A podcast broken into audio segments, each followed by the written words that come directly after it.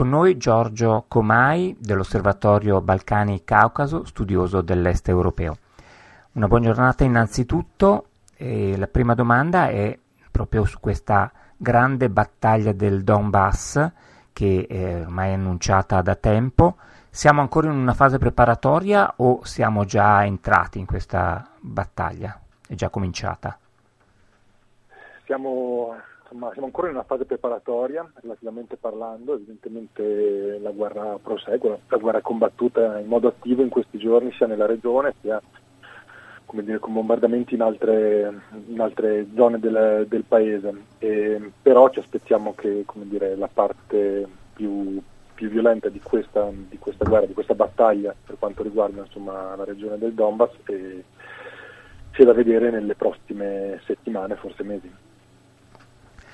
Ecco, in questa fase si eh, stanno ridefinendo meglio gli obiettivi di Russia e anche di Ucraina? L'impressione è che in realtà entrambe le parti aspettino di vedere come andranno le cose sul campo per adeguare gli obiettivi di conseguenza. È difficile avere degli obiettivi, nessuna delle parti si espone eh, a presentare quali sono le, le, le, le, condizioni in qualche modo che sarebbe disposto ad accettare perché entrambe le parti sono convinte eh, di poter avere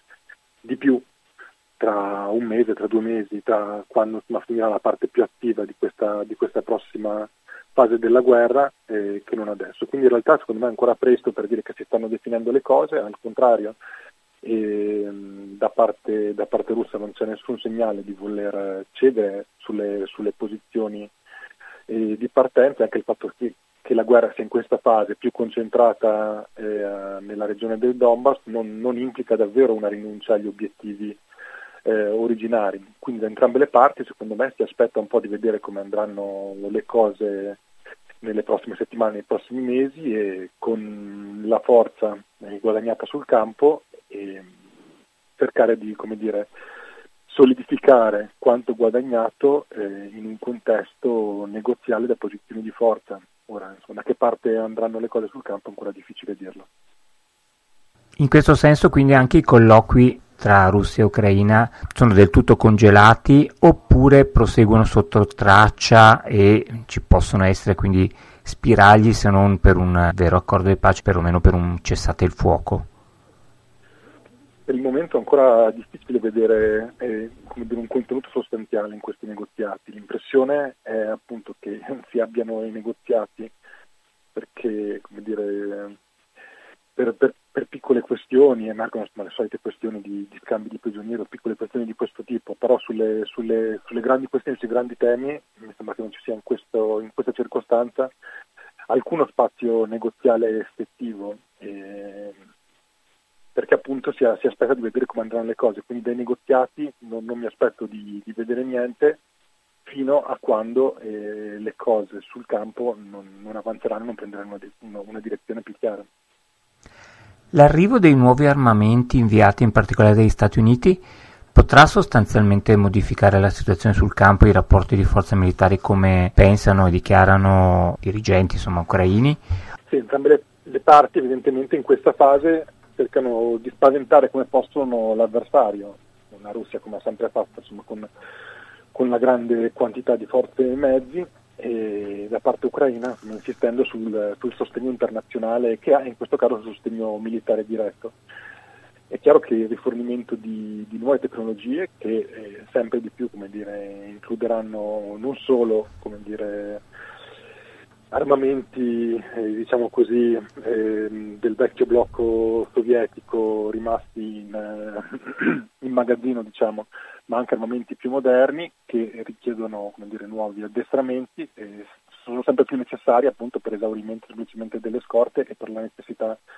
di andare avanti ehm, con, con, il conflitto. Quindi da questo punto di vista più che un, un cambiamento sostanziale eh, della, della, capacità ucraina di difesa si ha come dire, un rafforzamento di, di, di, quanto, di quanto si non mi sembra che sia questo l'elemento dirimente, diciamo così, nella,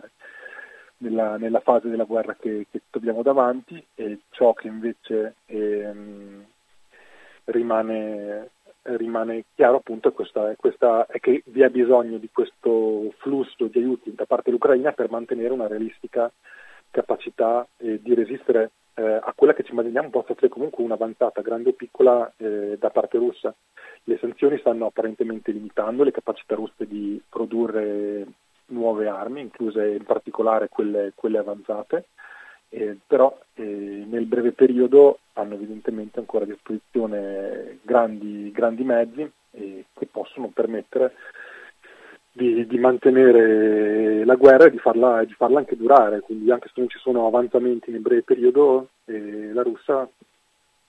può in qualche modo continuare questo, questo sforzo militare per eh, un periodo anche, anche lungo. Ecco, da questo punto di vista l'invio però di questi nuovi armamenti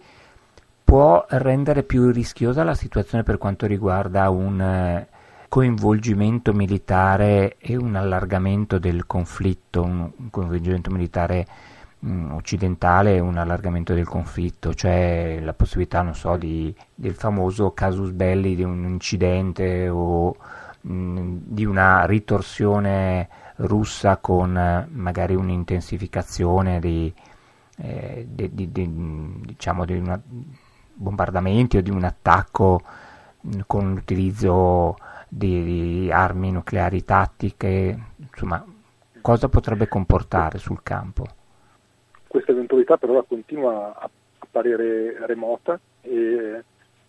le parti coinvolte si continuano eh, a cedere armi, in parte a vendere armi, quindi ricordiamo che ad esempio la Turchia ha continuato a vendere droni durante tutte le fasi del conflitto e questo non è stato dire, percepito come una cosa, eh, come un, un, segno netto di schieramento, come dire, è, frequente vendere armi e in questo caso anche passare armi ad alleati in una fase... Ehm, la Turchia ha continuato anche durante il conflitto? anche durante il conflitto, ah. state consegne di Bayraktar anche durante il conflitto, quindi con vendite nuove, consegne e apparentemente tramite consegna suolo polacco e, e trasferimento in sede, insomma. Quindi sono cose, come dire, non è, non è, non è neanche inusuale, insomma, l'abbiamo visto, non so, penso alla guerra di un paio di anni fa che si è vista, si è avuto in Caucaso del Sud, in Karabakh, anche durante quella guerra le parti continuavano a vendere, a vendere armi da una parte e dall'altra e questo come dire, la vendita di armi in sé da partner vicini o lontani non era percepita come un, un, un ingresso attivo eh, nella guerra. Insomma. Quindi questa è una cosa, una pratica relativamente stabilita e da questo punto di vista anzi, la, la cautela eh, dei, incluso degli Stati Uniti d'America ma anche di altri partner occidentali di evidenziare quanto siamo disposti a fornire mezzi ma non eh, dire, partecipativamente è in linea con dire, pratiche diffuse in, in, altre, in, altre, guerre di questo mondo. Quindi da questo punto di vista inventarsi un caso belli, inventarsi un caso belli può inventarselo sempre, insomma, come è visto anche recentemente, però è difficile immaginare che questi eh, armamenti o questo, anche questo nuovo flusso di armamenti possa di per sé fungere da tale. Anche perché certo se aspettiamo dire, una premessa che dalla Russia si può aspettarsi di tutto, eh, allora questo dire, è, sempre, è sempre vero se manteniamo eh, l'idea che vi sia comunque un, un'intenzione di, di, avere, di, mantenere degli obiettivi militari, di ottenerli, non, non, vi è interesse russo effettivo ad un'ulteriore escalation. A tutti, a tutti, gli effetti la Russia sta facendo fatica a contrastare eh, l'Ucraina dire, nella, nella, fase attuale senza bisogno dire, di mh, cercare di, dare, dire, di spingere eh, altri, altri, paesi ad un intervento ancora più forte. È difficile immaginare che dire, una, una, qualche provocazione russa, se, se immaginiamo quelle, dire, cose di qualche tipo, possa, possa, andare senza risposte. Quindi in realtà il rischio di questo tipo di, di escalation mi sembra eh, più, sempre dire, ancora improbabile e per certi versi più improbabile di qualche tempo fa, quando il, il centro delle attività militari era eh, più vicino a, all'occidente del paese e ad altre zone del, del Mar Nero che poteva dare insomma, più spazio a, a, ad incidenti magari m- meno voluti ma non per questo meno problematici. Tornando un attimo sulla questione della, della Turchia appunto che vende armi anche durante eh, la, la guerra, però allo stesso tempo si è posta come nazione che poteva giocare un ruolo di mediazione, di facilitatrice insomma, di un negoziato. Quali altri soggetti, istituzioni o nazioni potrebbero a questo punto assumere questo ruolo? Ancora la Turchia, mh, mm, si è parlato spesso del, di quello che avrebbe potuto fare la Cina, ecco, l'ONU ad esempio come mai è del tutto assente? Eh, anche la, la, Turchia, io la verità, che ha la disponibilità ad ospitare i negoziati ma non a mediare nei negoziati, quindi c'è una differenza se vogliamo sostanziale, quindi la disponibilità della, della Turchia era, era, chiara perché vi era bisogno di un, di un, territorio, se vogliamo, più neutrale di quello che poteva essere la Bielorussia o la Polonia o evidentemente il territorio dei due paesi direttamente coinvolti in questa guerra. E, però di mediazione effettiva ancora ancora non vi, è, non vi è traccia ed è tutto sommato anche difficile immaginarla. Parte del motivo appunto è perché eh, fino, fino, ad ora non, dire, perché affinché qualche, qualcuno dei partner si impegni effettivamente nei negoziati bisogna che vi sia un minimo qualche, un qualche punto di, di, partenza comune, un effettivo desiderio da parte delle parti di raggiungere un compromesso. Anche per non risultare magari per un bruciarsi? Come dire, è inutile andare a cercare. È quello che è emerso nelle, nelle prime chiamate da, inizio del conflitto, queste chiamate che hanno fatto Macron o altri, dire, che hanno cercato di, di parlare con Putin. E da parte di Putin è stato è, è, dire, emerso in modo secco che non vi è alcuna intenzione di, di, dire, di cercare un cessate il fuoco per arrivare a una soluzione negoziata perché da, da, quella parte ancora si cerca dire, di raggiungere gli obiettivi di partenza che, che non sono facilmente negoziabili. Insomma, parte, una parte importante di come siamo arrivati a questo conflitto è una questione diciamo così, eh, identitaria, eh, legata alla,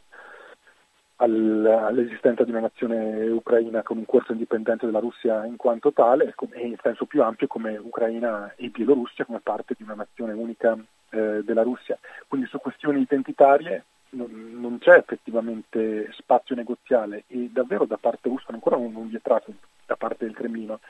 che eh, si siano effettivamente abbandonate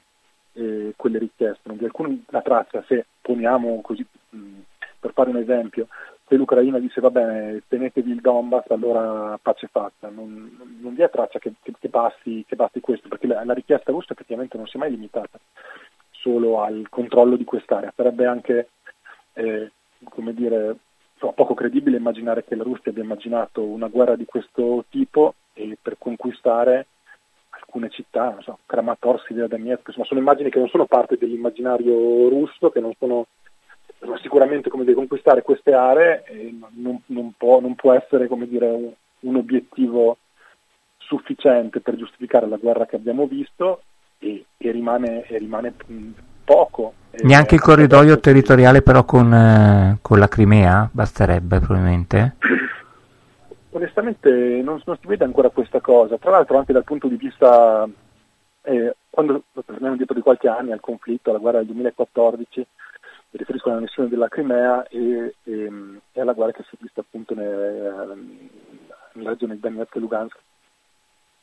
si era da, nei media, nei discorsi pubblici, ad esempio, si insisteva a volte, era comparsa questa idea di, di, malarassia, come dire, di questa entità regionale storica che esisteva, che comprendeva buona parte in realtà de, delle aree che adesso